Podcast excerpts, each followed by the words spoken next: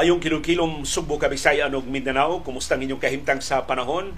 Maayong kilom-kilom sab sa tanang mga Bisaya sa nakalaing kanasuran sa kalibutan nga nakatsamba og tune in sa atong broadcast perting uwana ning orasa diri sa among bukirang barangay sa kasili sa konsolasyon gani nituyo kog langay-langay og sugod kay nagsige og pangilat og panugdog diri sa among nahimutangan unya nag brown out na mi kausa karong hapon so na nagana ko dili og mag brown out unya mo na mag wa nay kakulian sa among supply sa kuryente. Nya ni tuang na sabjutay ang uwan.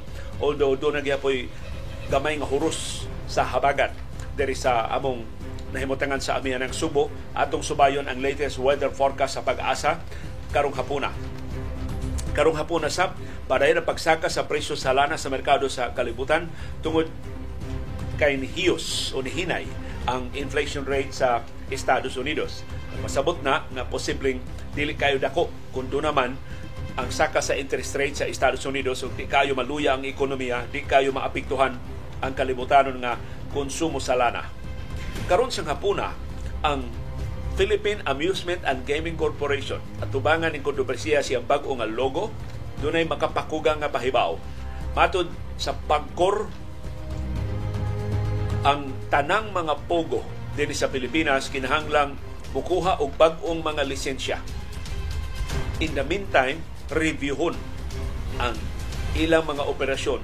Wa ba sila gamita para sa illegal nga mga kalihukan kay nahasol na pag-ayo ang pagkor kining sunod-sunod nga mga ronda sa kapolisan o pasangil nga nito mao nga dunay mga pogo hubs nga nahimong taguanan sa mga human trafficking syndicates. O karong hapon na atong subayon ang kontrobersiya sa logo sa pagkor.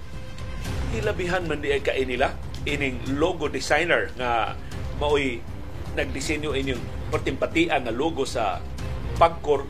Kung, kung di ka musubay siyang track record nga pertindaghanan nag awards makaingon jud kang mura grade 1 mura man grade 3 ang nahimo sa logo. Pero gipasabot pag ayo sa pagkor unsay kahulugan ining ilang bag-o nga logo. Mo nang atong pangutanan ninyo sa atong pulso sa panahon sa kilom-kilom karong hapon ganahan ka ba ining 3 milyones pesos nga bag-ong logo sa Pagcor. Atong paminaw ng explanation sa pangu sa Pagcor Tiyaling ba usab ang atong pagtanaw sa ilang kontrobersyal nga nga logo.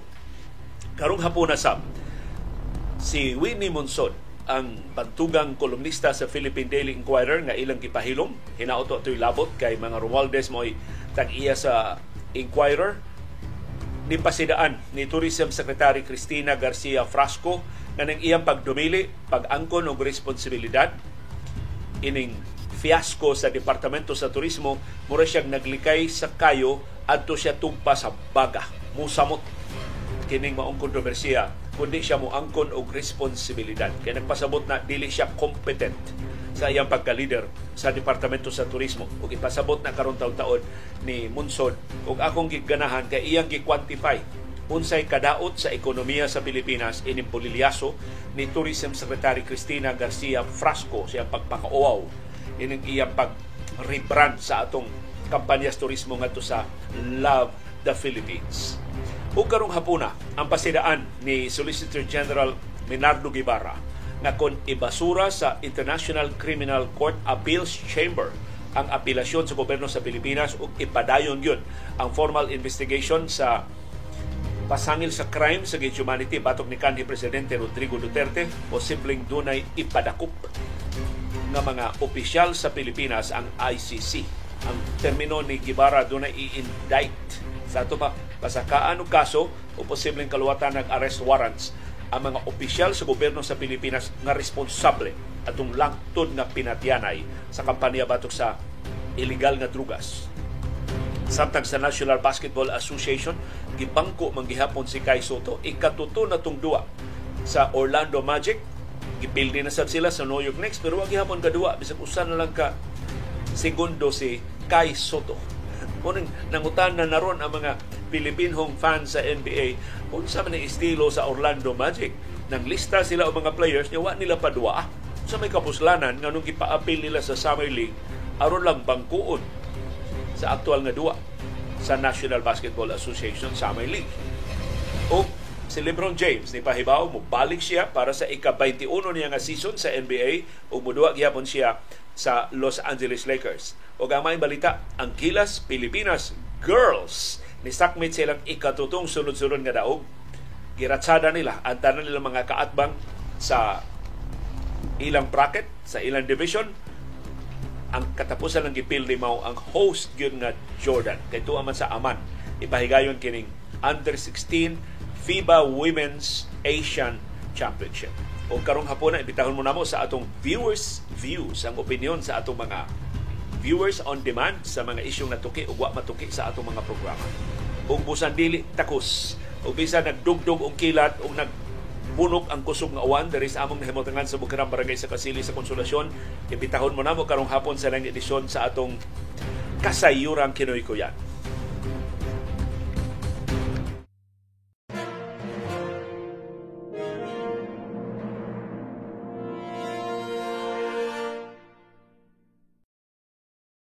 Kumusta man ang atong kahimtang sa panahon? Ang syudad ug ang probinsya sa Subo init o kalimuot ka ganin ang buntag pero karong hapon wano na. Nagsige na og uwan diri sa among Bukirang Barangay sa Kasili sa Konsolasyon matod sa pag-asa ang low pressure area ug ang habagat mo ipadayong ni bukbo og uwan sa dakong bahin sa Pilipinas. Apil na sa Luzon, labi na ang Metro Manila. Grabiha kuno bahaa sa Metro Manila.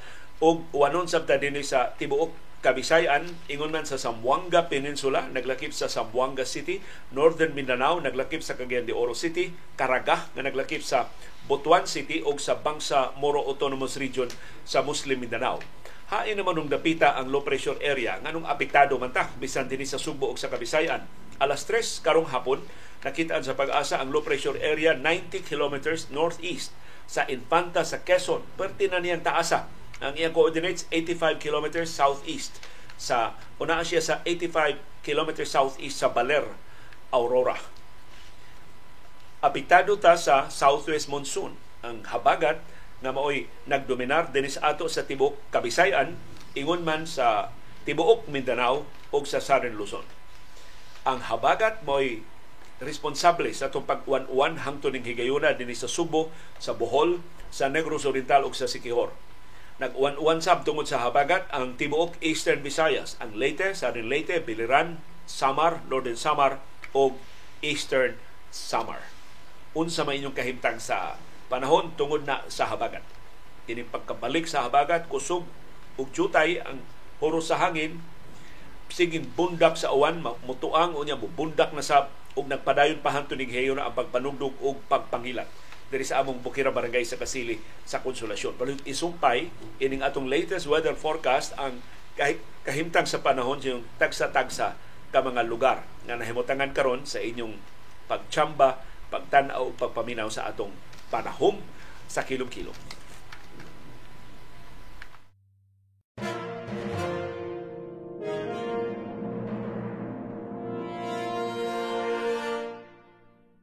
Padayon ang pagsaka sa presyo sa lana sa merkado sa kalibutan mo nay dili maayong balita tungod sa paghinay sa inflation rate sa Estados Unidos. Nagtuo ang mga oil traders na tungod kay kontrolado ng jutay ang inflation rate sa Estados Unidos di na kay mo padako sa ilang pagpasaka sa interest rate ang Federal Reserve sa Estados Unidos. Kana nagpasabot nga di kayo mo maluya ang kalibutanong ekonomiya ug di mo tibugsok ang kalibutanong konsumo sa lana. So mo nay rason, mo nay logic ngano nga ni saka og jutay ang presyo sa lana sa merkado sa kalibutan. Pero dili dako ang pagsaka kay nakontrola gihapon sa kabalaka sa kaluya sa kalibutanong ekonomiya. Ang US inflation o ang economic data mao ay nakapadasig sa mga oil traders sa pagsalig sa paglaom nga dili kayo dakon ang pagsaka sa interest rate sa Federal Reserve sa mosunod nga mga adlaw laing nakapasaka sa presyo sa lana sa merkado sa kalibutan mao ang economic data sa China nga nagpakita nga ang iyang oil imports naa sa ikaduhang kinatasan nga ang-ang on record sa buwan sa Hunyo. So, ni balik na ba ang kadasig sa ekonomiya sa China kung ang ilang konsumo sa lana specifically sa krudo mo ibasihan ni dasig, na dasig na pagbalik kay ni, ni sulbong naman ang ilang konsumo sa lana sa ikaduhang laping taas nga ang ang sa buwan sa Hunyo.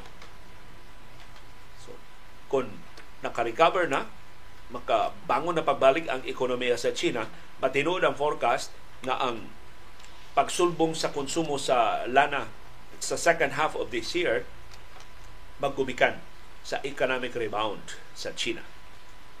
Kay sukad na ngabli ang China human sa pandemya sa COVID-19, isulbong lang ang ekonomiya sa unang usa duha ka buwan karong tuiga pero nitibugsok pagbalik tungod sa kaluya sa kalibutan ng ekonomiya. Kay kasagaran sa mga produkto o serbisyong gihimo diha sa umanuka diha sa China. Mag-agad man sa kahimtang sa ekonomiya sa ilang suki nga mga nasod. Kay kun luyang ekonomiya sa ubang kanasuran min, menos kung doon na pa may nag-order sa naandan ng mga produkto o mga serbisyo sa People's Republic of China. So in summary, nisaka ujutay ang presyo sa lana sa merkado sa kalibutan tungod sa paghinay sa inflation rate sa Estados Unidos o tungod sa improvement sa oil consumption sa People's Republic of China.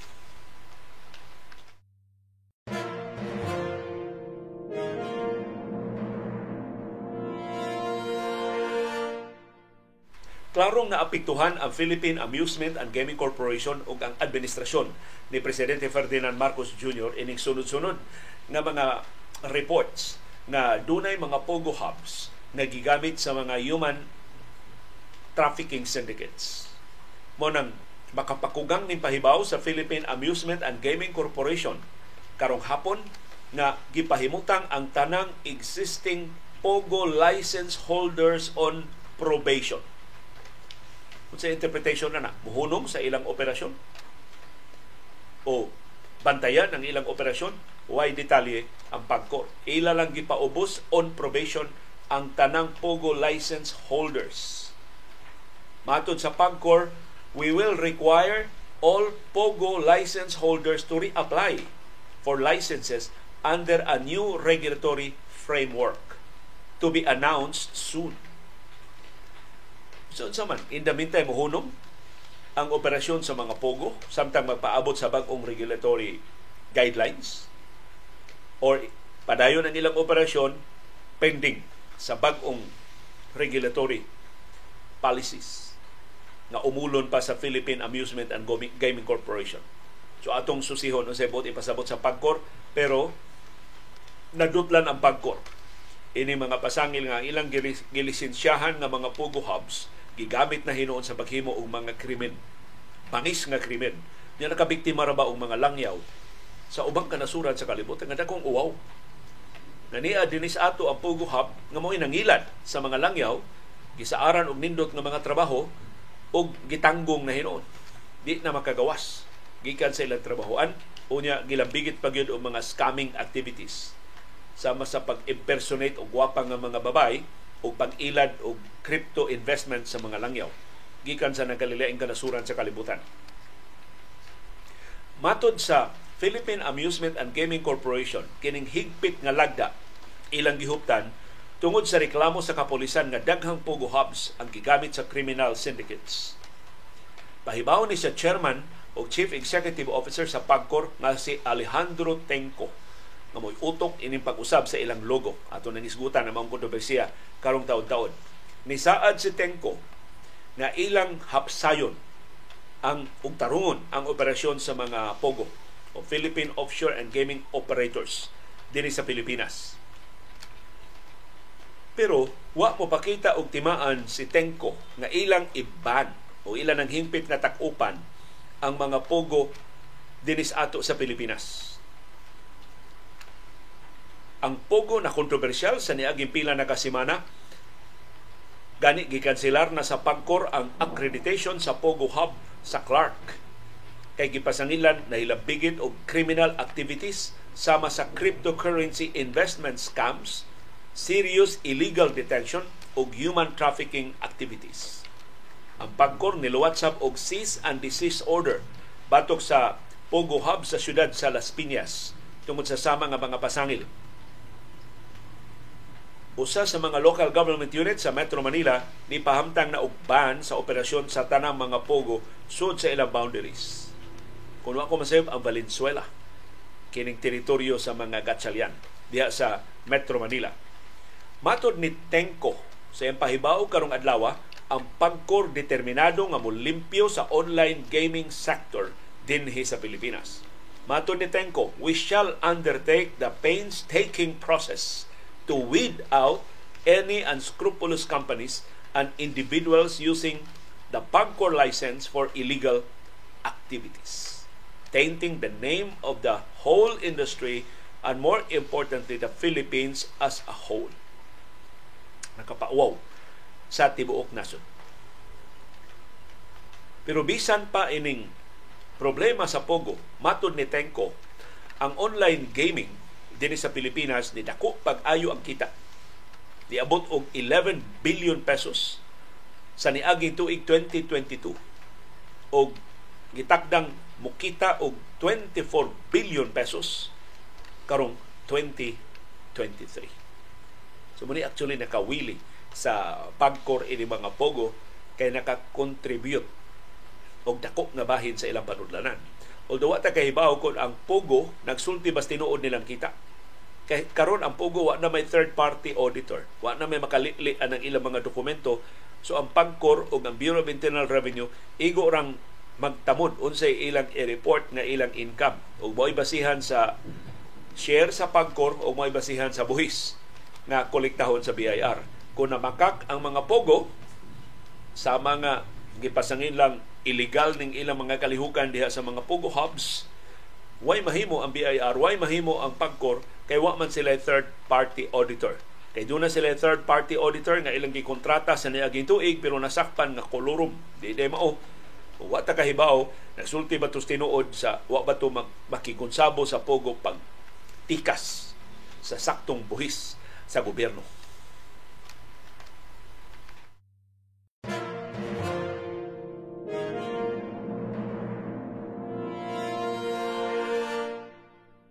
Kining kontrobersiya sa logo sa pagkor, di ni mo una. Daghan na kaayong mga pag-usab-usab sa logo o gilusad nga logo ang nakalili mga ahensya sa gobyerno na kontrobersyal. Either gisaway or gikopya or uban pa nga mga bolilyaso.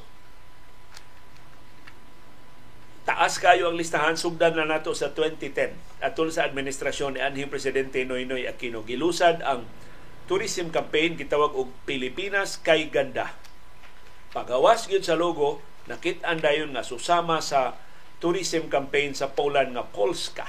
So gi-withdraw dayog dali-dali. Dili pareha karon nga giduphan o gipaugatan gi-withdraw dayon ni anhi presidente Noynoy Aquino ang Pilipinas kay ganda. Ug mao gipulihan sa It's More Fun in the Philippines nga ni click pag-ayo mo nakapadaghan pag-ayo mga turista dinis ato sa Pilipinas. Sunod nga kontrobersyal nga logo 2019 katong Southeast Asian Games nga logo. Nga murag duwa-duwa. Lingin-lingin nga gisumpay-sumpay. Gisaway to pag-ayo nga murag ning binata. Mura ra man og. Kana bang kinopya lang sa mga puto sa sapatos. Si Senador Alan Peter Cayetano kinsa mo'y pangu sa Department of Foreign Affairs ni atong higayuna umusay nangu sa pagpangandam sa Southeast Asian Games ni ingon nga katong 11 ka mga lingin-lingin sa logo nagrepresentar sa 11 ka mga nasod sa Southeast Asia na ilang gipariha og porma sa mapa sa Pilipinas.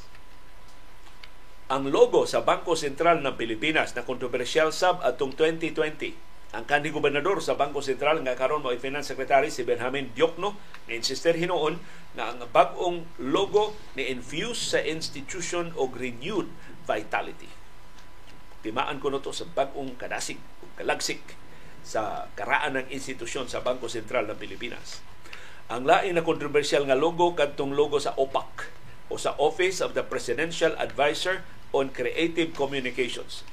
Matod sa mga netizens labihan ka magkalilibog, imong itakilid ang imong O o ang imong mata aron imong mabasa ang mga letra sa logo. So murag creative jud kaayo nga maglisod na hinuong kagbasa unsay mga letra Actually, mga litra nga gisuwat, Office of the Presidential Advisor on Creative Communication, so OPAC ra. So, gisaway pag-ayo ang Presidential Advisor nga si Paul Soriano.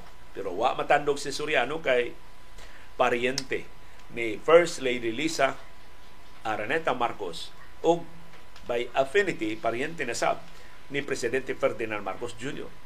O in fact, si Soriano mo ginudahang tinuod na nakabulilyaso ining kampanya sa Love the Philippines. Kay siya kuno nagpatuga-tuga gyud og produce ini, ginamit ang iyang kaugalingon nga studio ug siya nag-insert ini mga stock footage sa mga destinasyon nga wa dinhi sa Pilipinas. But of course, dili na ta mahibaw sa tinuod nga nahitabo kay ang DDB Philippines mao na may ni angkon sa tanang responsibilidad ni ining maong bolilyaso.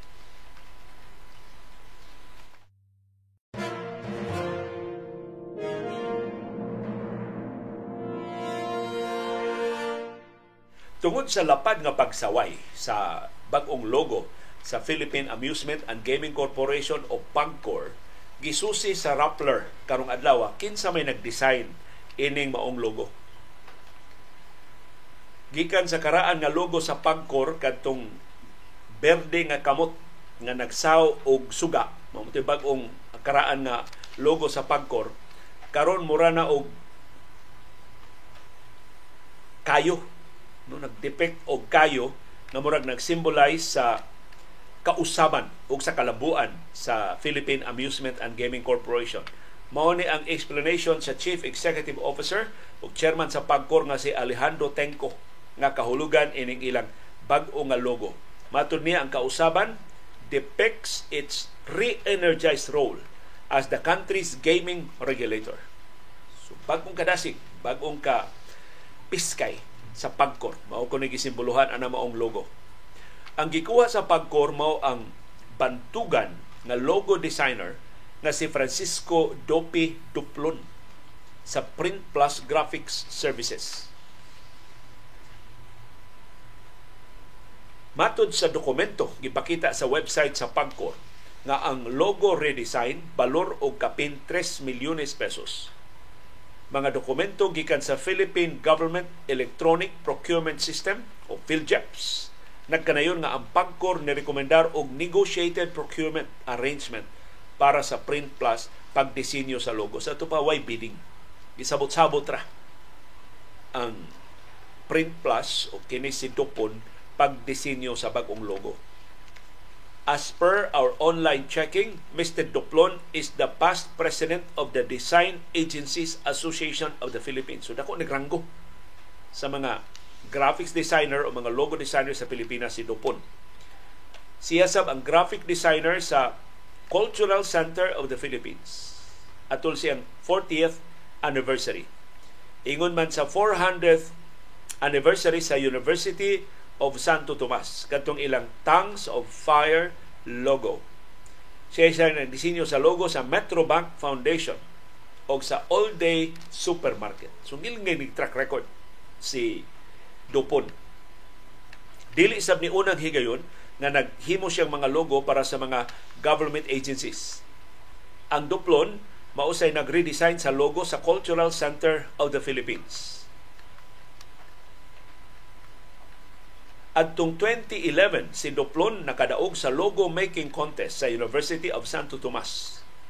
ug ang iyang disenyo mo gigamit sa quadricentennial celebration sa UST. Kay si Dupon, graduado sa ni sa UST. Si Dupon, book design book, book cover designer sa so siya sa tig design ini mga book covers pananglitan siya nagdisenyo sa coffee table book ni Manny Pangilinan. Si Duplon niingon nakadaog siya og duha ka Manila Critics Circle National Book Awards tungod siyang pagdisenyo sa mga book covers ni Jaime Sobel atong 1996 og sa libro ni Arturo Luz di atong 2002. Siya personal nga website si Duplon niingon nga siya sa nag-usab sa disenyo sa logo sa Philippine Philharmonic Orchestra, sa Filipinas Heritage Library o sa Tanghalang Pilipino. Doon na sa siya pipila ka mga proyekto sa Ayala Group. Apil na ang iyang pagdisenyo sa mga covers sa mga annual report sa Ayala. Si Doplon mao say design consultant sa United Laboratories, Unilab, ug sa Nestle Corporation. Si Doplon ni lista og 25 awards o citations sa iyang website. Siya karon mo hefe o Chief Executive Officer o Creative Director sa Art One Design o sa ka graphics design company nga nag-specialize og print designs. Pero wa niya i-appeal kining iyang bag-ong kompanya nga mo'y nakadaog sa pagdisenyo sa logo sa Philippine Amusement and Gaming Corporation.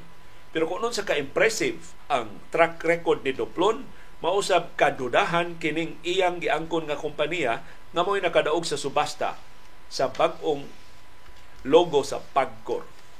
Ato nang isgutan sa atong kasayuran kinoy ko yan karong taon-taon.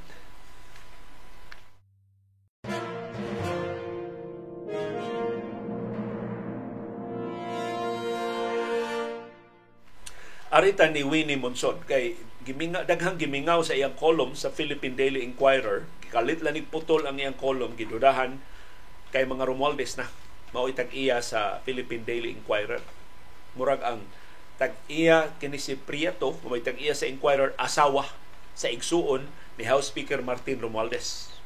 O agaw ba na ni Romualdez? So ila ra ning pamilya so sila ni nag-iya sa mga dagko nga mga publications din sa Pilipinas karon. Kay si Speaker Martin Romualdez mo say publisher o mo say tag iya sa Journal Group of Publications. So kining Times Journal ang People's Journal o uban nga mga sister publications.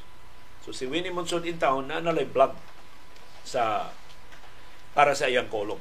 Pero matag karon mo niya ang iyang column iprinta sa Rappler.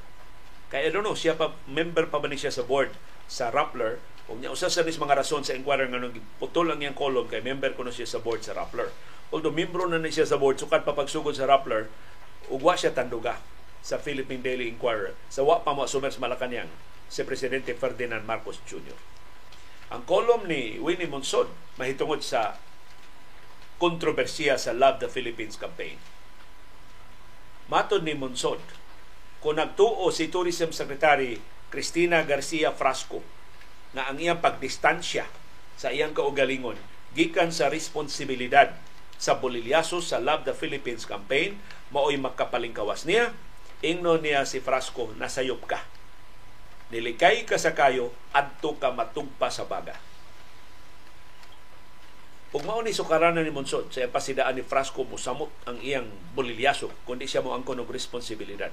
Ining maong pakauaw isip DOT Secretary, matod ni Monson, si Frasco mo'y responsable sa pagbaligya sa Pilipinas ngadto sa nagkalalaing kanasuran sa kalibutan isip destinasyon sa turismo.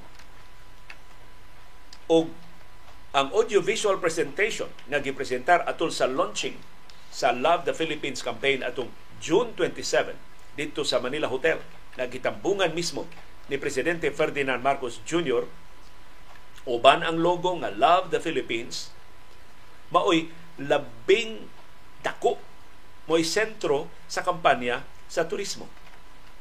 Pagdani sa mga turista sa nagkalilaing kanasuran sa kalibutan. Tungod ana, nangutana si Monsod. Nganong di man manginlabot ng hunaw man og responsibilidad ang atong tourism secretary nga siya man untag tagduma sa kampanya sa turismo ug kadtong audiovisual presentation mao man to ang main hook mao man to ang labing pangdani sa mga turista dinhi sa pag-anhi dinhi sa ato sa Pilipinas.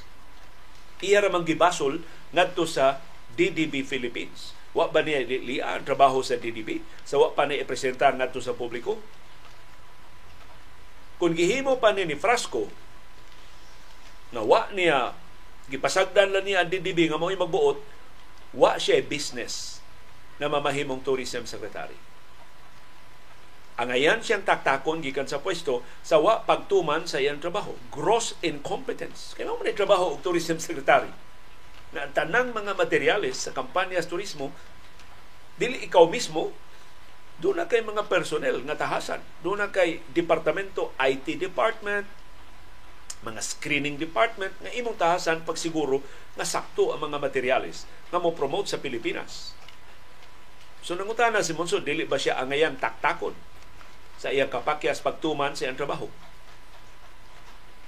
O angayan ba siyang taktakon kay inutil siya. Gilusot-lusutan na siya sa DDB Philippines. Wa siya mahibaw na sayop ang footage nga na-appeal sa audiovisual presentation Mato ni Monson, og tarong siya nga tourism secretary, gibantayan unta niya pag-ayo ang kada lakang sa proseso. Kung tarong pa siya, sakto pa siya nga leader. So, nalutsan man siya, dili siya competent nga leader. Di siya maayo nga tourism secretary. Ay siya mismo, nagsige raman siyang basol sa DDB Philippines. Wa man siya mo pasabot ngano nakalusot katong sayop nga trabaho ug napakita sa publiko ang sayop nga footage sa DDB Philippines. Atol sa launching, wa gid siya pakita timaan nga oh, sayop man nga footage. Lipay kay siya, chuawap kay siya ni Presidente Marcos. So ngayon ba kunong punan o gross negligence ang iyang gross incompetence. Di pa siyang kamao, tangaon pa yun ang atong tourism secretary. Kay kining maong bolilyaso mato ni Monson dako kay kadaot na mahimong ngadto sa nasod ug katawhang Pilipinon. Nabalita ni sa tibuok kalibutan ang British Broadcasting Corporation, ang cable news network ni balita ini kompleto sa footage nga gikan sa ubang kanasuran. Sumuratag mga buang-buang sa mata sa ubang kanasuran sa kalibutan. Ang labing sakto yung pangutana, ngano wa man to masakpi? Sa wa pa isalida sa publiko. Unsa may gibuhat sa Departamento sa Turismo? Wa ba di sila kaila? Unsa nga footage ang iya sa Pilipinas o unsa ang footage ang ila sa ubang kanasuran? Gani ang pangu sa Indonesian Tourism Department, ang counterpart ni Frasco sa Indonesia, napasalamat pas Pilipinas nga giapil ang ilang rice terraces sa ilang humayan dito sa Bali sa Indonesia sa 1.46 minute na audiovisual presentation. So murag ang punto, ang, ang impression sa mga langyaw, ngano mo adto pa man kus Pilipinas, wa man na sila kaila sa ilang mga destinasyon. So klaro kayong kadaot sa atong tourism program. Unsa may kadaot? Pila man ang kadaot. Kini ekonomista man ni Simonson, iyang gisuwayan og kwenta pila ang danyos sa atong industriya sa turismo ini pakauaw ni Tourism Secretary Cristina Frasco. Mato ni Monsod, ang share sa tourism sa gross domestic product sa kinatibok ang kita sa Pilipinas in 2022 niabot og 6.2%. Wara ni katunga sa contribution sa turismo pre-pandemic atong 2019 niabot og 12.7%. So kanang pangangko ni Frasco na labwa niya ang turismo sa nangaging katuigan, bakak na. Nalabuan niya ang pandemic years. Kaya wa may turista. Nag-lockdown man ta. Pero pre-pandemic, wa siya katunga sa accomplishment ni Berna Puyat, ang kanhi tourism secretary. So, gikwenta ni Monson, 1% of GDP of 2019 or 2022, kay parihara man kuno, is 190 billion. I-multiply nimo by 6.5, Mao man difference between 12.7 and 6.2 nagpasabot og 1.2 trillion pesos na nagrepresentar sa additional amount na makontribute sa turismo kada tuig ngadto sa atong gross domestic product kung mahibalik na ang naandag gidaghanon sa mga turista sa wapay pandemya. So kada buwan ini pakauaw ni Frasco sa Love the Philippines campaign gamiton ang samang methodology methodology ni Monsod nagrepresentar og 100 ka-alkanse nga 100 billion pesos kada buwan.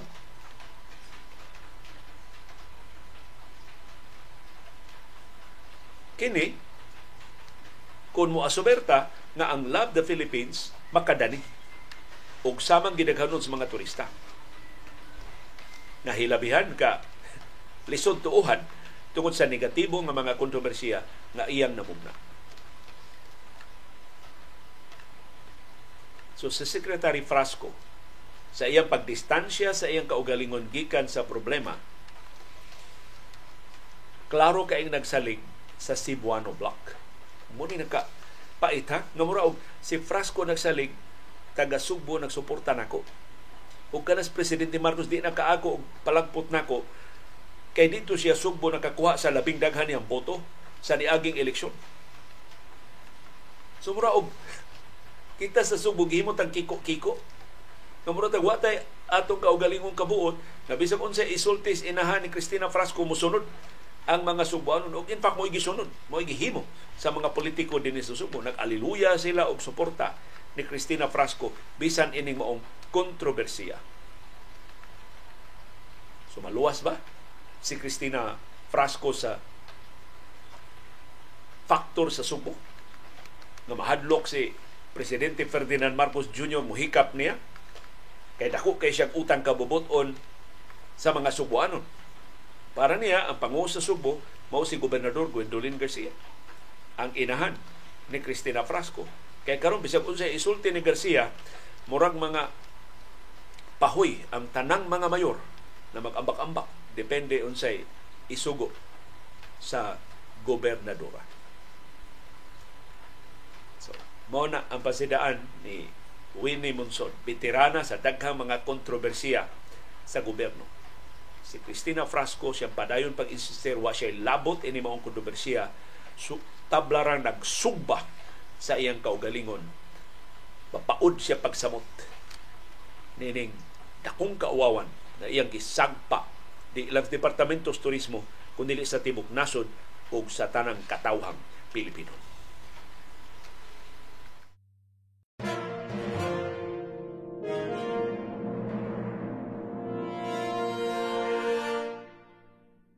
Usa sa mga pakauaw sa atong mga turista kining atong buro sa imigrasyon. Kasus karong bag-o na nasay ni reklamo nga mobiyahe siya para Taiwan, do na siya para igagaw na dito sa Taiwan. So, imbitar siya para makasuroy dito sa Taiwan. Ganito sa mga igsuruyan ng Taiwan.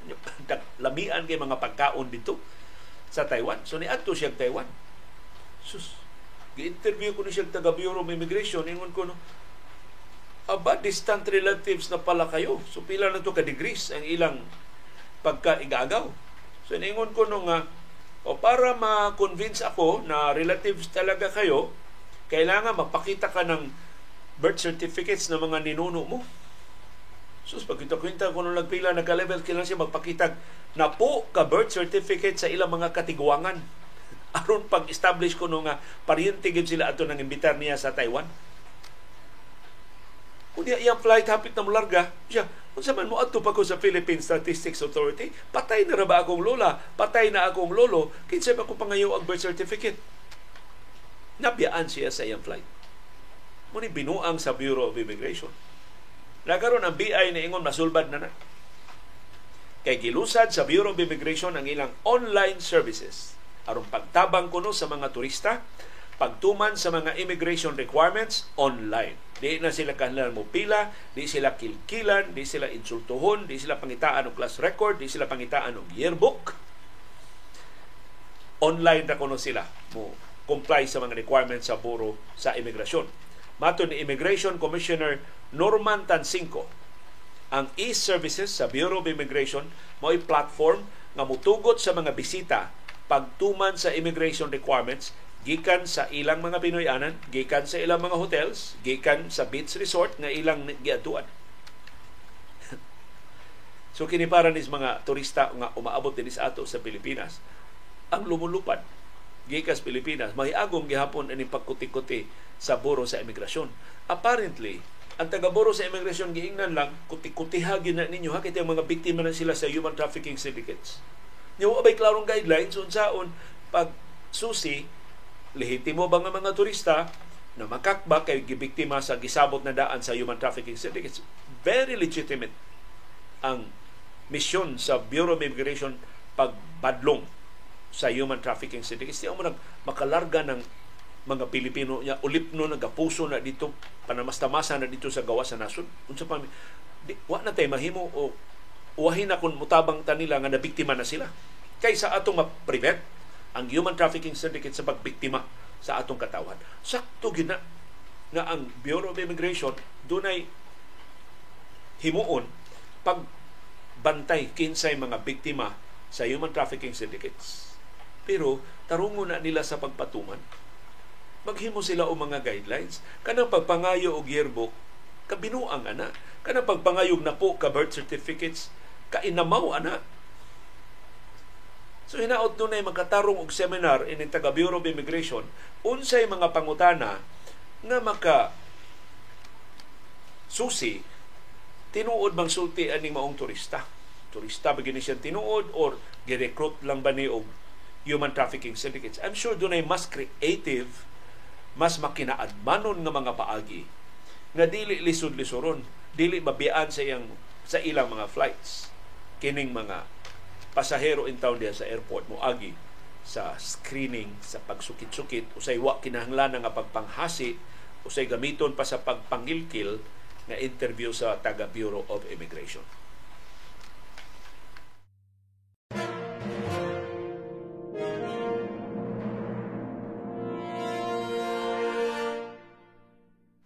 Nipasidaan si Solicitor General Menardo Ibarra kung ibasura sa International Criminal Court ang apelasyon sa gobyerno sa Pilipinas sa resumption sa investigasyon sa International Criminal Court sa laktod nga pinatianay dinhi sa Pilipinas dunay mapasakaag kaso sa mga opisyal sa gobyerno.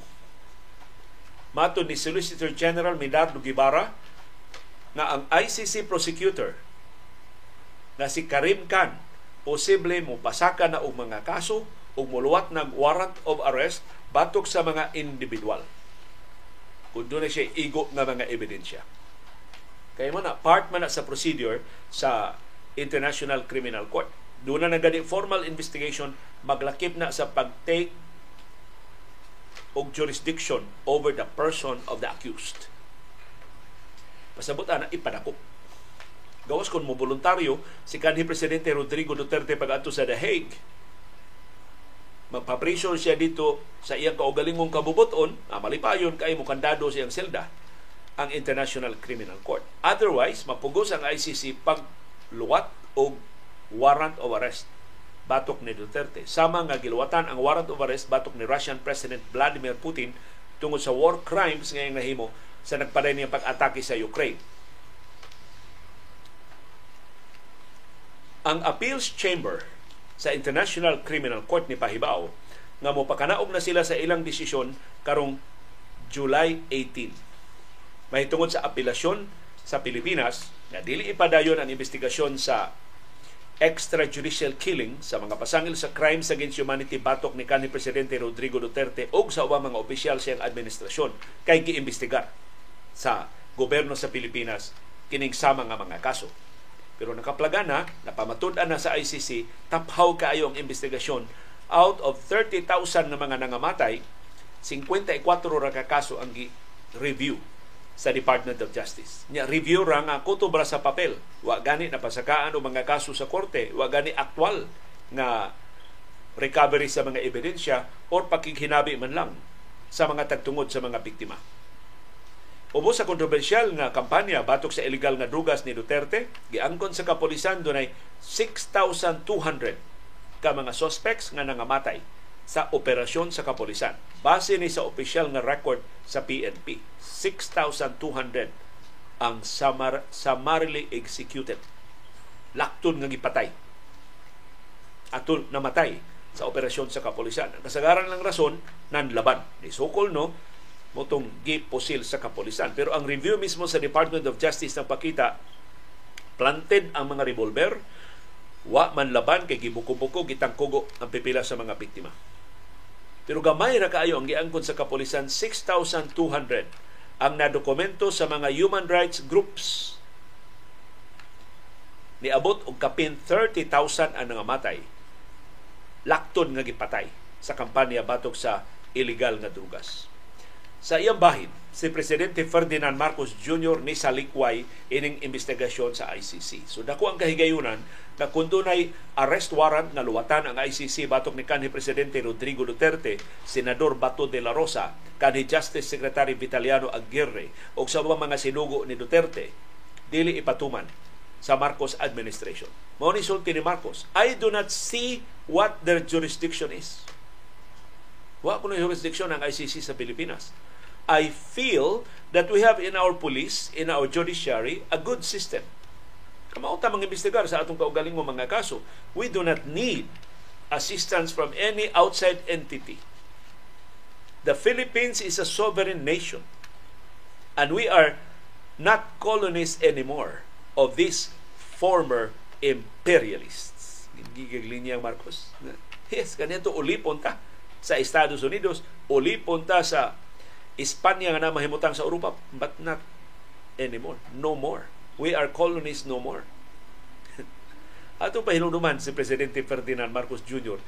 Di man good kinahanglan nga kolonita una maka take og jurisdiction ang International Criminal Court. Voluntarily, ang Pilipinas nagpamiyembro sa International Criminal Court in 2011 ug ikaw President Marcos ikay labing nahibaw nga voluntaryo ang atong pagpamiyembro sa International Criminal Court. Why namugos nato nga magpamiyembro tag ICC voluntaryo ta nagpamiyembro sa ICC dihang gipirmahan ni anhing presidente Noynoy Aquino ang atong pagpasakop sa ICC pero ang perma sa presidente was not enough. Ubo sa atong international law ubo sa atong 1987 constitution ang mga treaties nga sudlan sa presidente sa Pilipinas kinahanglang i-ratify sa Senado. Ug tuon man gi-ratify sa Philippine Senate. Ug ikaw nahibaw nga usa ka sa mga senador nga ni perma pag-ratify sa atong membership sa International Criminal Court. Karon magpaguryo-guryo na ka nga dili ta miyembro sa International Criminal Court nga dili ta mapaubo sa jurisdiksyon sa International Criminal Court kung ibasa ka sa treaty nga imong gipirmahan sa Senado sakop pa ka sa Philippine Senate na adito ang provision nga ang mga sakop sa International Criminal Court mapaubo sa jurisdiksyon sa ICC atol sa mga tuig nga sakop sila sa ICC. Bisag mugawas pa sila pero pabilin sila sa jurisdiksyon sa ICC sa mga tuig sa wa pa sila mugawas. So voluntaryo ta nagpamiyembro sa ICC in 2011 Nigawas si kanhi Presidente Rodrigo Duterte in 2018.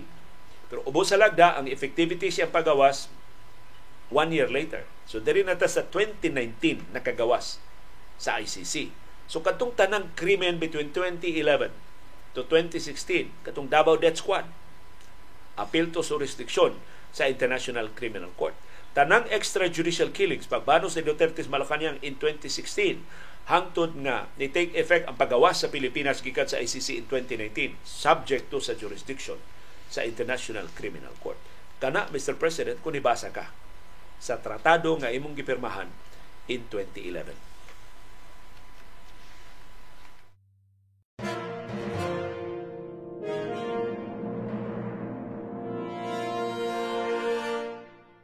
Og niya balita makapahinumdum nato nga di monopolya sa Pilipinas kining pagpangawat. Sa ubang kanasuran grabe sad ang pangawat.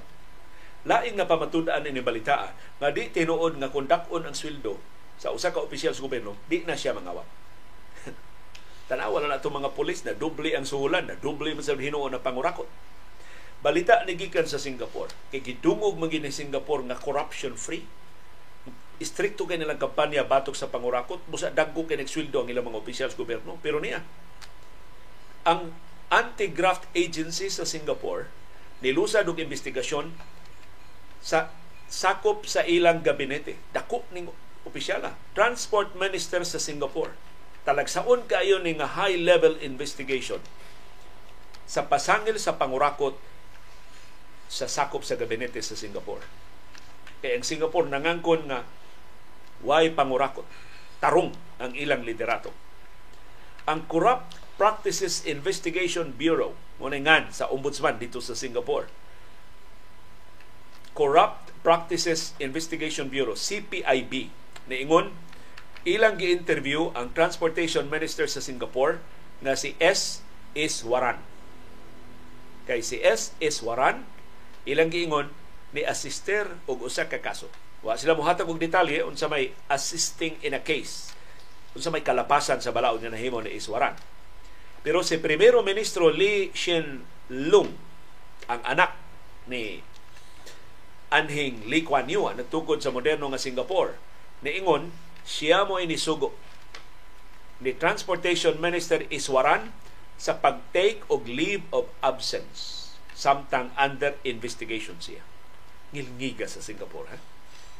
Ilan ni kauban sa partido, ilan ni sakop sa partido. Why klarong opposition party ang Singapore? Pero matod sa primero ministro sa Singapore nga si Lee Hsien Loong leave bakasyon samtang giimbestigar ka. Di pa rin ba din sa ato, wa pa gani magkasugod ang investigasyon, giabsilto na sa presidente ang mga sakop siyang gabinete. Kini si Iswaran, sa 61 anyos nga transportation minister, nahimo ning sakop sa gabinete sa Singapore isip junior minister at pang 2006. So, tindugaya na niya sa pwesto. Siya ay nagduma sa Trade o Communications Department sa wa pa siya mahimong Transport Minister atong Mayo 2021. Duha ka tuigan nilabay. Kining mga kasong pagpangawkaw nga maglambigit sa mga dagkong opisyal sa Singapore talagsaon ra kay ning mga mahitabo. Kay ang Singapore lagi dagko kay sweldo siya mga opisyal. Ang tuyo aron nga dili mangawat. Ang mga civil servants sa Singapore gisulduhan og 1 million Singaporean dollars yearly. Kada tuig, 1 million Singaporean dollars. I-convert na nimo 750,000 US dollars. I-convert nimo peso 40 million 889,250 pesos per year ang sweldo. 40.9 milyones ang sweldo sa mga opisyal sa Singapore.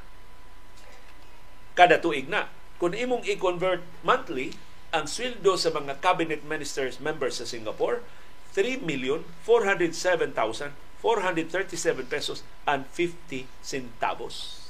Gabi ha? Binuwan nga sweldo sa mga cabinet members sa Singapore, 3.4 million pesos.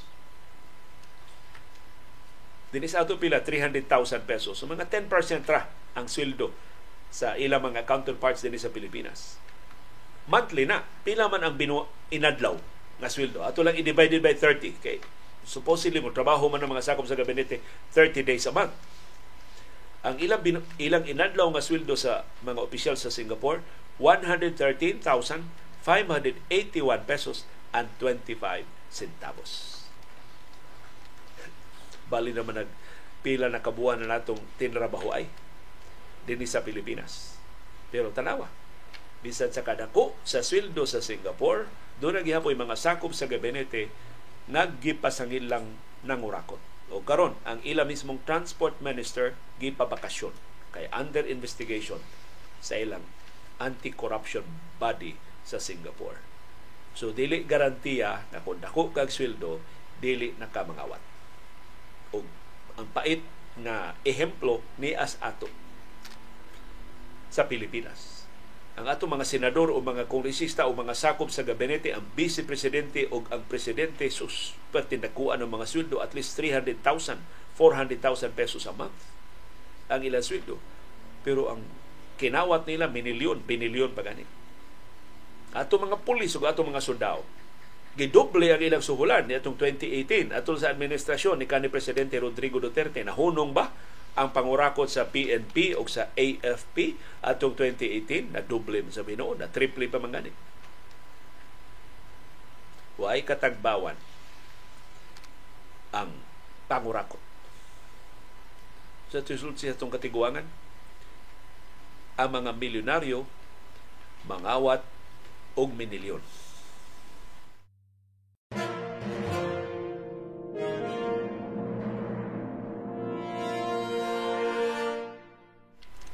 May balita sa Gilas Pilipinas Girls. Nakasakmit sila sa ilang ikatuto na sunod-sunod nga daog. Ning higayuna ang ilang gipildi ang host nga Jordan. Aron pagkumpleto sa group sweep og makabook na sila og semi-final ticket sa 2023 FIBA Under-16 Women's Asian Championship Division B dito sa Prince Hamza Hall sa Aman sa Jordan sa Jordan at ang mga magdudua sa Gilas Pilipinas Girls, naka-score na sap. So, why bisan usa nga na itlog sa mga magdudua. Ilang gipildi ang tanan nila mga kaatbang sa Group A. Unang gipildi ang Hong Kong, 74-90. Correction, 79-40. Sunod, ikaduha lang gipildi ang Maldives, 144 against 22.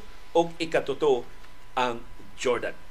Ang Gilas Pilipinas Girls, nirehistro og margin nga 69.6 points sa ilang tanang mga duwa sa grupo. So, ang posible nga ilang ikasangka mao ang second placer sa Group B na posible ang Malaysia or ang Singapore. O ikasangka sa Gilas Pilipinas Girls. Ang Pilipinas nagsubay sa samang ruta mausab ni kadominante ang ilang duwa atong 2022 ila sang gi-sweep ang ilang grupo pero gipildi sila sa mananaog sa Division B ang Samoa ang Samoa sa semifinals. Maningkamot ang Gilas Pilipinas Girls nga di mausab ang pait nila nga kasaysayan ning higayuna. Balansi kayo ang ilang ofensa batok sa Jordan. Sa ilang duwa kaganina ang nangu sa ilang kadaugan mao si Kimi Saison. Nga dunay 19 points upat ka rebounds unom ka assists o pito ka steals. Kawata nagbola ining atong Gilas Pilipinas girls. Si Saison mo ikatuto nga leading scorer sa Gilas sa tuto nila ka managlahi nga mga duwa. Si Aba Fajardo maoy top scorer pa batok sa Hong Kong o si Sofia Canindo mo top scorer batok sa Maldives. Si Fajardo dunay 17 points, si Navy Smith dunay 15 points, si Ryan Kelly Nair dunay 11 points.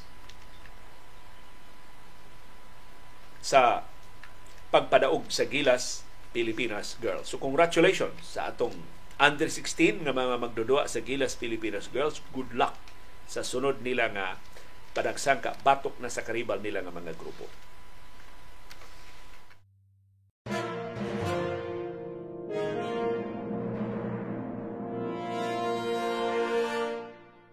Nabangko na sab si Kai Soto. Nahuman ang ikatutundua sa Orlando Magic, gipildi na sab sila sa New York Knicks.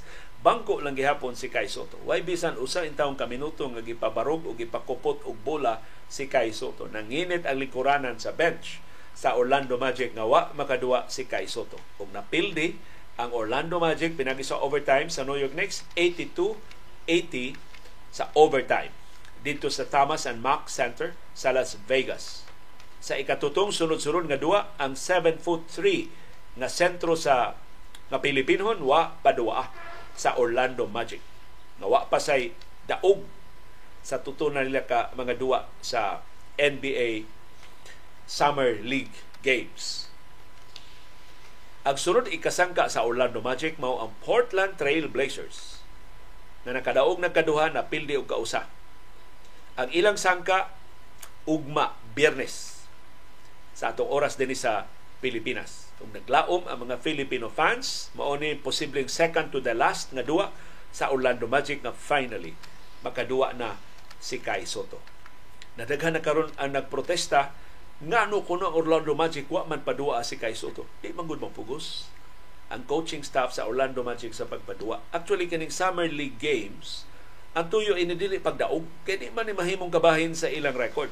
Ang tuyo ini pagsuway pag sa nakalilain nga kombinasyon sa mga magdudua unsay potential ini mao mga magdudua mo kasagarang gipadua diha sa Summer League Games kana mga rookies katong bag-o nga gi-draft o katong mga batanon nga mga magdudua nga untested atol sa regular season. Sila maoy maglabo-labo diha sa Summer League Games. O mangimbitar sila og ubang mga mo try out sama ni Kai Soto. Natiyalig maka pa, tan-aw sila potential ilang papirmahon og kontrata aron nga mo mahimo nang magdudua, regular nga magdudua sa nakalilain nga mga NBA teams. So tuyo sa Summer League, dili ni kampeonato. dili ni uh, daugan siya Summer League na nakay pundo daan inigsugod na sa regular season. Dili pagsuway ni unsa kalig-on ang imong roster? Unsay potential ining imong batan-on bag-o nga mga magdudua? So di gyud mapugos ang Orlando Magic pagpadua ni Kai Soto. Dako na kanyang pribilehiyo ni Kai Soto nga gipaapil siya practice. O gipalingkod siya diya sa bench. Pero dili kayo pugat ang buot ni Kai Soto kay napo silang magdudua nga giimbitar sa Orlando Magic nga wa pa padua hangtod karon. May to si Kai Soto lang usamo gilaktaw-laktawan napo sila nga wa padua. So posible ang coach ang coaching staff do na gigipangita nga saktong timpla atong mga gipadua nila. So karon gi-question ang desisyon sa coaching staff sa Orlando Magic kanon nang bitar mamugdagha magdudua nya wa niyo padua. Di ba napo ka players ang ilang giibitar apil si Kai Soto nya wa nila padua. ang tubag sa Orlando Magic magbuot mo. Kami may nang imbitar, kami may nagasto anang Kai Soto ka ng uniforme ang isulubo man mo pabayari niya. So kami sa magbuot paduaon ba siya o dili. So hopefully sa sunod nga duwa sa Orlando Magic batong sa Portland Trail Blazers makahatag na sila higayon ni Kai Soto pagpakita sa iyang labok.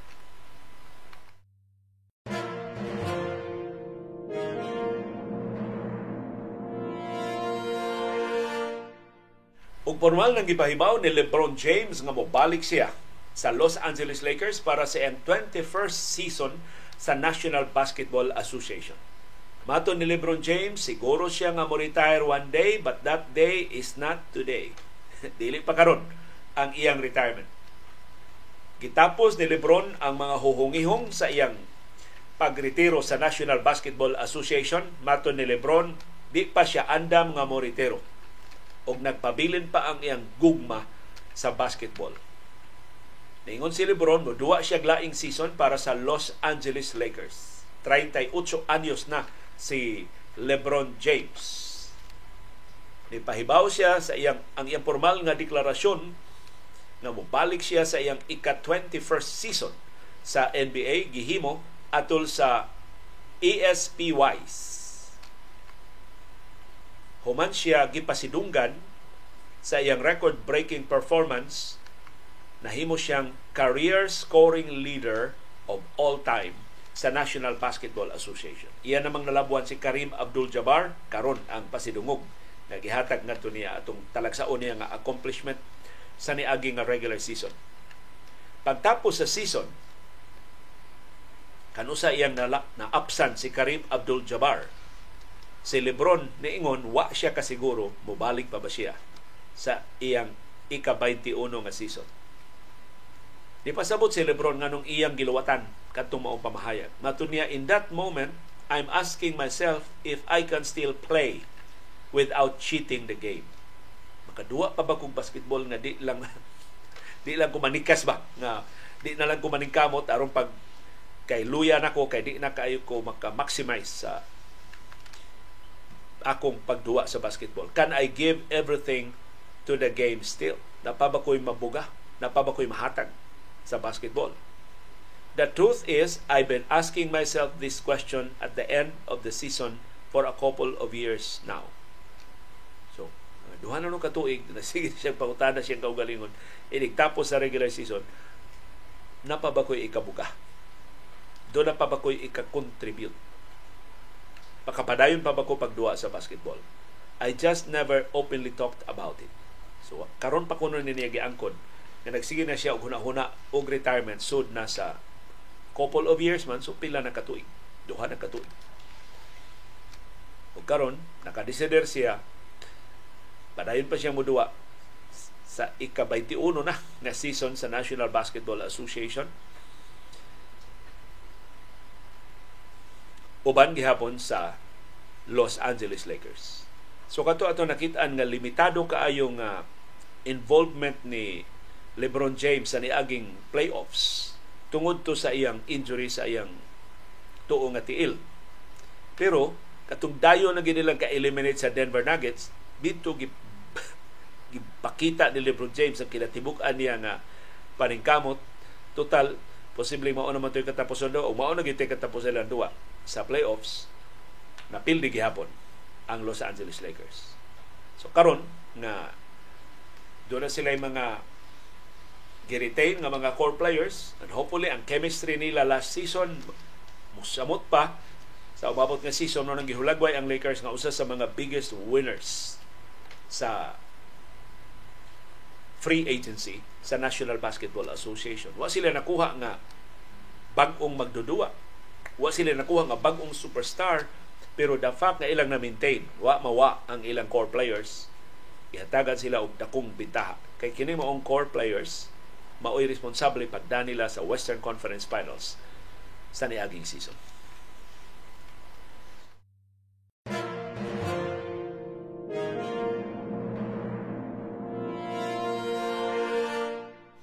Aritang Damian Lillard. Posible ba? Maabtan pa ning ka buwan ang sabot-sabot makabalhin bagin siya sa Miami Heat. Suma sa pasidaan sa Portland Trail Blazers Management nga wa sila magdali pag-resolver ini maong kontrobersiya. Sigon sa mga tigpaniid si Damian Lillard mabalhin gyud sa Miami Heat. Sa sunod nga season, sa di pa magsugod ang sunod nga season, pagsulob na ni og bagong uniforme si Damian Lillard sa Miami Heat.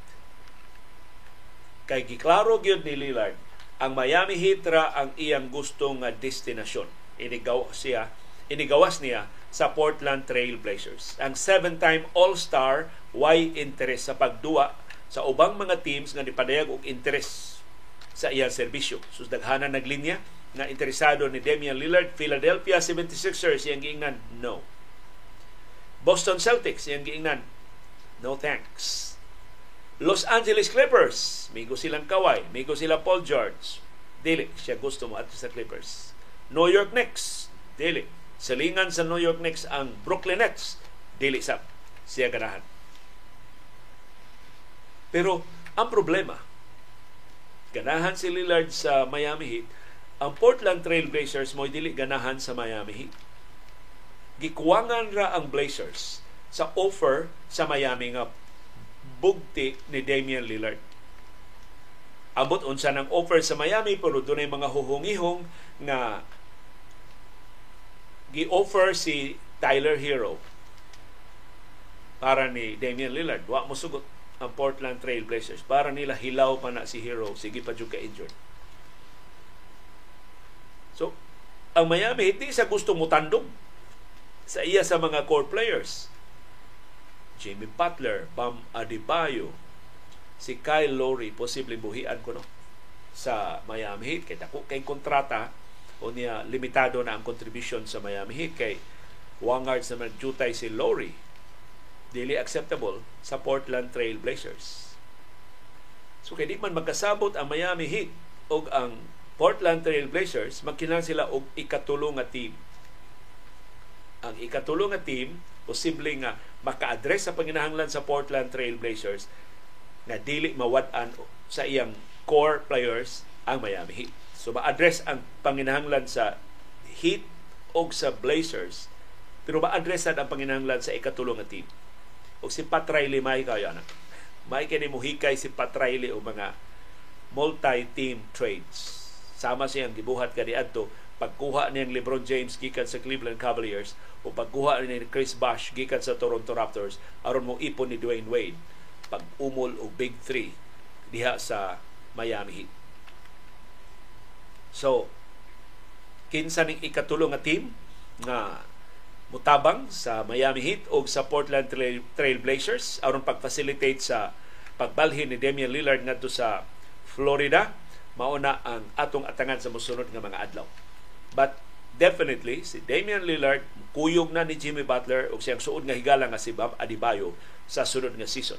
Si Lillard nag-average og 32.2 points sa niaging season, 4.8 rebounds ug 7.3 assists. Para sa Portland Trail Blazers. Ang Miami Heat nakaabot na og duha ka sunod-sunod nga NBA Finals. Sukad ni kuyog si Jimmy Butler sa Miami atong 2019 Nagtuo sila. Na kung mapunan sila ni Damian Lillard, posible, mudako ang kahigayunan na makampiyon sila pagbalik sa National Basketball Association. Dili.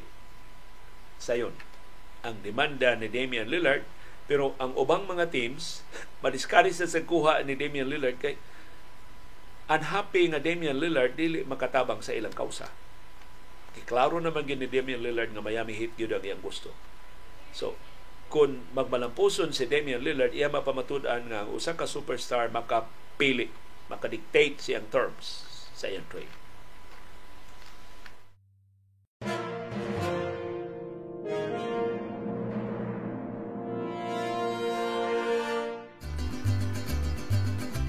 Daghang salamat sa aktibo nga pag-apil o pagsuporta sa ato mga programa. Ani ang atong viewers views. Ang opinion sa atong mga viewers on demand wa kaabot sa atong live streaming Atong i-highlight ang ilang mga reaksyon sa mga isyong natuki o wa matuki sa atong mga programa. Si Arnold Flores niingon daghan na sang nakasapi anang luguha sa Philippine Amusement and Gaming Corporation. Ispo ko mong 3 million ang bayad para sa kinopya pagyud nga logo.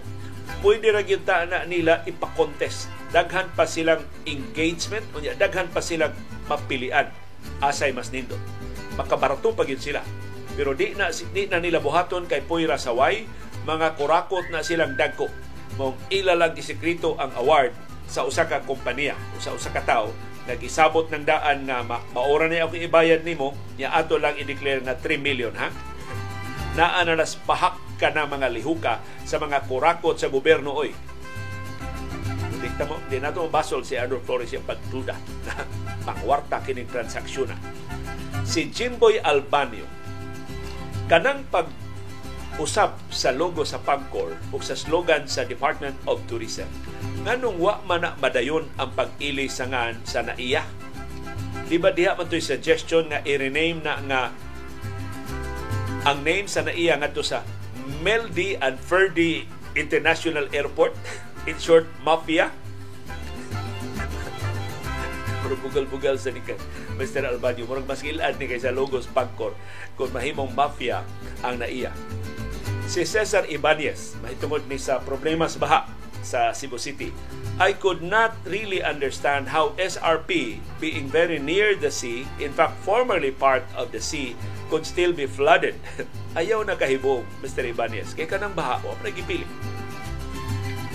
Mas lupa ka, mas dako kang kahigayon nga bahaon. Bisag napaka-skilled sa dagat, kung wa kay klarong kanal, wa kay klarong drainage system, di man guna ni mong mahimong sinyasan lang ang baha nga ambak nga tus dagat. Kinahanglan do na siya kalutsan kinahanglan do na siya agianan.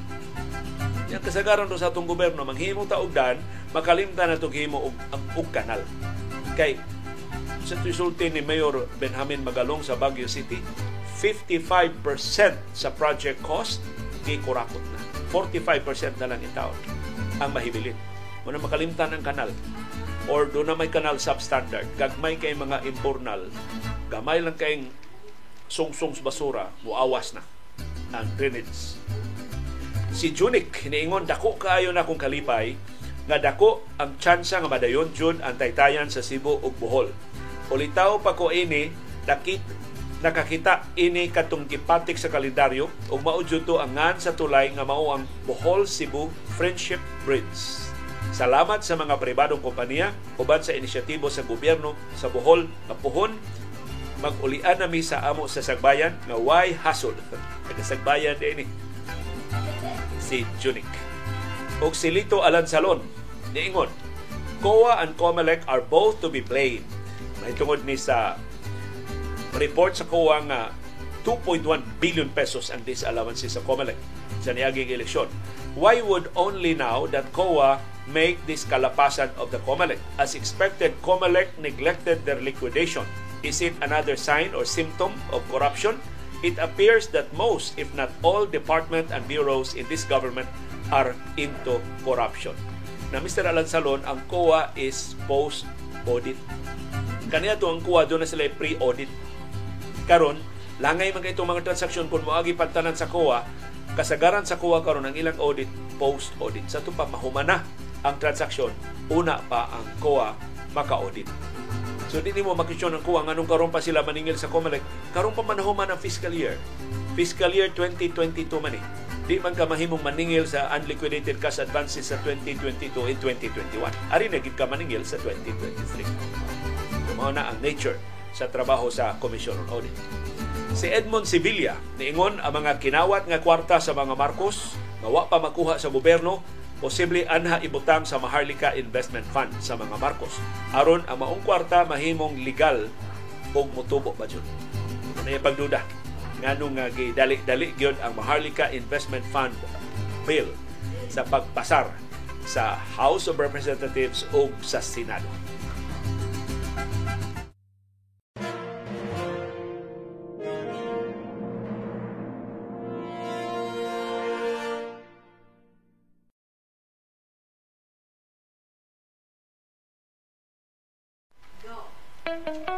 Doon ay daghang matang sa kasayuran. Doon ay kasayuran pinadailang, dalirang mahibawan. Doon ay kasayuran gitaguan, kinumluman, ang ayang kuy-kuyon sa katawan. Kasayuran kinuy-kuyan. Kadudahan ang nakadaog nga kompanya sa bagong logo sa Pagcor nga Puertingil Ara. Way klaro unsa ang negosyo nila nangalisbo og maniobra ang kinatibuk-ang subasta. Print Plus Graphic Services angan sa kompanya sa dili pa do natay guwapa nga ipaila. Si CB Girl angan ining ituya. Gusto mo timbaya natong tanan karong hapuna maayong kilom-kilom hinaot nga malipayon kuno ang tanang pamilya na nagkatsamba og tanaw sa atong programa. Ikaw, CB Girl, nakapanihapon ka na ba? Wa pa, kay nagduwa-duwa pa uban ni Doktor. O ni si CB Girl ang atong paborito ining atong programa. Daghang kay mingaw ni mo sipas na di ka magpakita nila. Di pakita nimo ang tubangan sa kamera, manghuy ang badyog kag perting kakuha sabton ka. Okay. Allergic kay ni siya mo. Sugo, tubang o suga o kamera. Si Dr. Iris o koyong nato karong ako. Salamat CB Girl sa imong pagkulong-kulong na mo sa atong programa.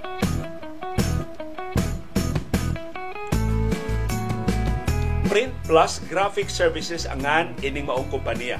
Sila nakadaog sa 3 milyones pesos nga kontrata kung subayon sa Google Maps ang address nga gihatag nila, naa sila mahimutang sa gamay kaayo nga iskinita.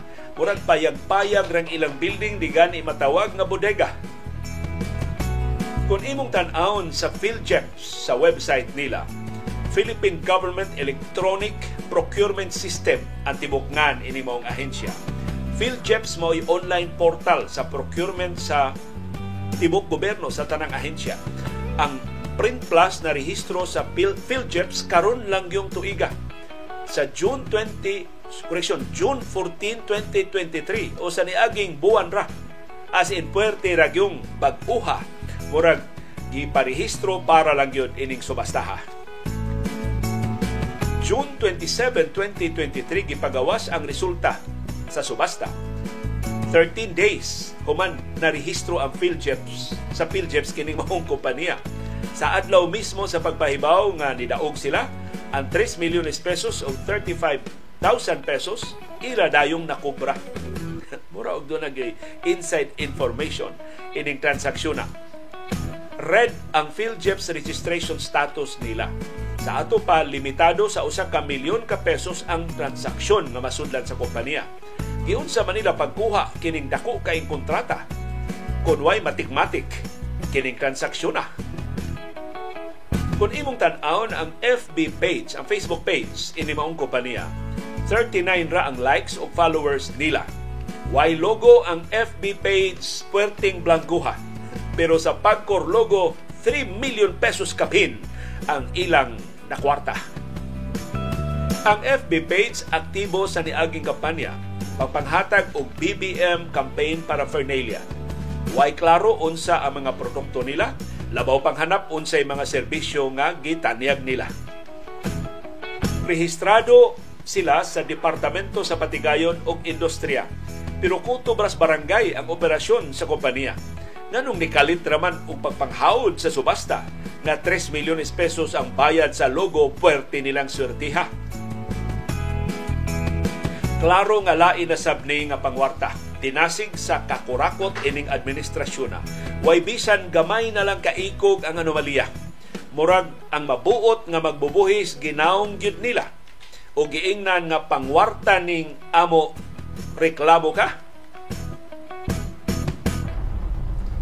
Nagkasalamat yung padayon nga interes o paningkamot pagsabot sa mga kahulugan sa labing mahinungdanon nga mga panghitabo sa atong palibot. Aron kitang tanan, makaangkon sa kahigayunan pag-umol sa labing gawas nun, labing makiingayon o labing ligon nga panahom sa kilom-kilom.